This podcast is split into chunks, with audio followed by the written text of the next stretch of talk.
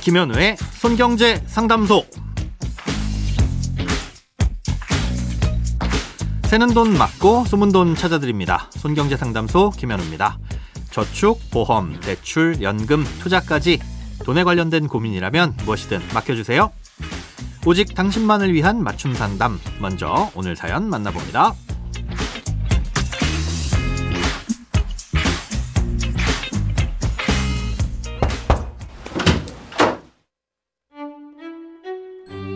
평소에 비상금 용도로 마이너스 통장을 만들어 쓰고 있습니다.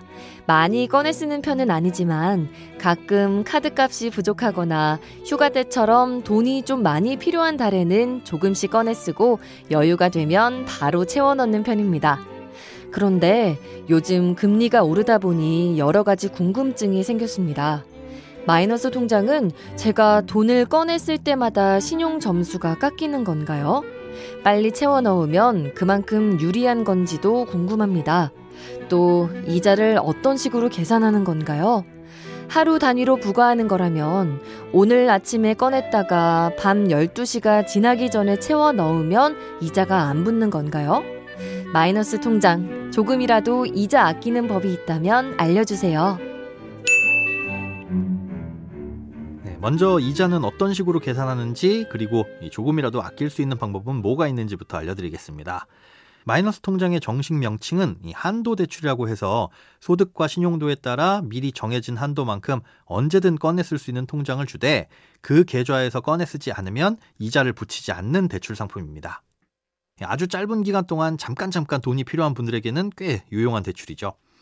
일반 신용대출보다는 약간 높은 금리긴 하지만 어차피 사용하지 않은 금액에 대해선 이자가 붙지 않으니까 목돈을 빌려서 쓰는 것보다도 실제 부담하는 이자는 적을 수 있습니다.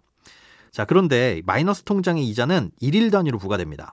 00시부터 23시 59분까지 쓰고 채워 넣어도 하루치 이자가 붙는 거고요. 1시간을 써도 하루치를 쓴 걸로 계산합니다. 이 하루의 개념은 매일 밤 0시를 기준으로 하기 때문에 당연히 오늘 빼서 쓰고 내일 채워 넣게 되면 이틀치 이자가 붙는 거죠. 그러니 채워 넣을 수 있는 돈이 있다면 자정이 지나기 전에 조금이라도 채워 넣는 게 이자를 조금이라도 아끼는 방법입니다. 예를 들어 200만 원을 꺼냈다가 내일 200만 원을 갚으면 200만 원에 대해 이틀치 이자가 붙겠지만 만약 오늘 100만 원, 내일 100만 원 이렇게 갚으면 하루 동안 쓴 100만 원에 대한 이자와 이틀 동안 쓴 100만 원에 대한 이자가 붙은 거니까 아주 조금이지만 이자를 아낄 수도 있는 겁니다. 아, 그리고 또 주의를 하셔야 될 게 단 1초를 꺼내 썼더라도 하루치 이자가 붙게 된다는 점입니다. 간혹 이 스마트폰으로 이체를 하다 보면 잔고가 있는 통장에서 빼야 될 돈을 마이너스 통장에서 빼는 실수를 할 수도 있는데요. 네, 제가 그랬습니다. 이 잠깐이라도 마이너스 통장에서 꺼냈다면 이건 좀 억울하더라도 하루치 이자를 물게 됩니다. 다음 달에 이자가 나가는 날 잔고가 없으면 또 마이너스 통장에서 이자가 빠져나가니까 이자 나가는 날 최소한 이자 이상의 잔고는 유지하시는 것도 중요합니다. 다음으로 신용 점수는 일단 마이너스 통장을 갖고 계신다면 별로 신경 안 쓰셔도 됩니다. 마이너스 통장에서 한 푼도 꺼내 쓰지 않았다고 하더라도 이미 신용평가 기관에서는 마이너스 통장의 한도만큼 전부 대출을 받은 것으로 가정하고 신용 점수를 매기거든요.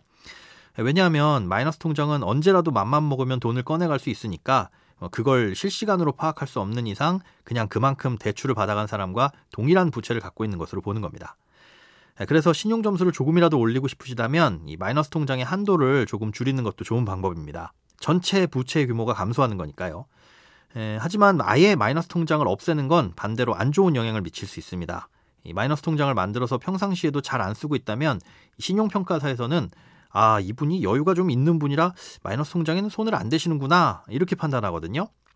그래서 적절히 쓰는 만큼의 한도 정도만 유지하고 마이너스 통장을 갖고 계시는 게 신용 점수 면에서는 가장 좋다고 할 수 있습니다.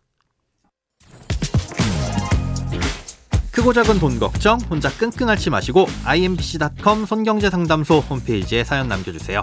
검색창에 손경제상담소를 검색하시면 쉽게 들어오실 수 있습니다. 여러분의 통장이 활짝 오는 그날까지 1대1 맞춤 상담은 계속됩니다. 돈 모으는 습관 손경제 상담소 내일도 새는 돈 맞고 숨은 돈 찾아드릴게요.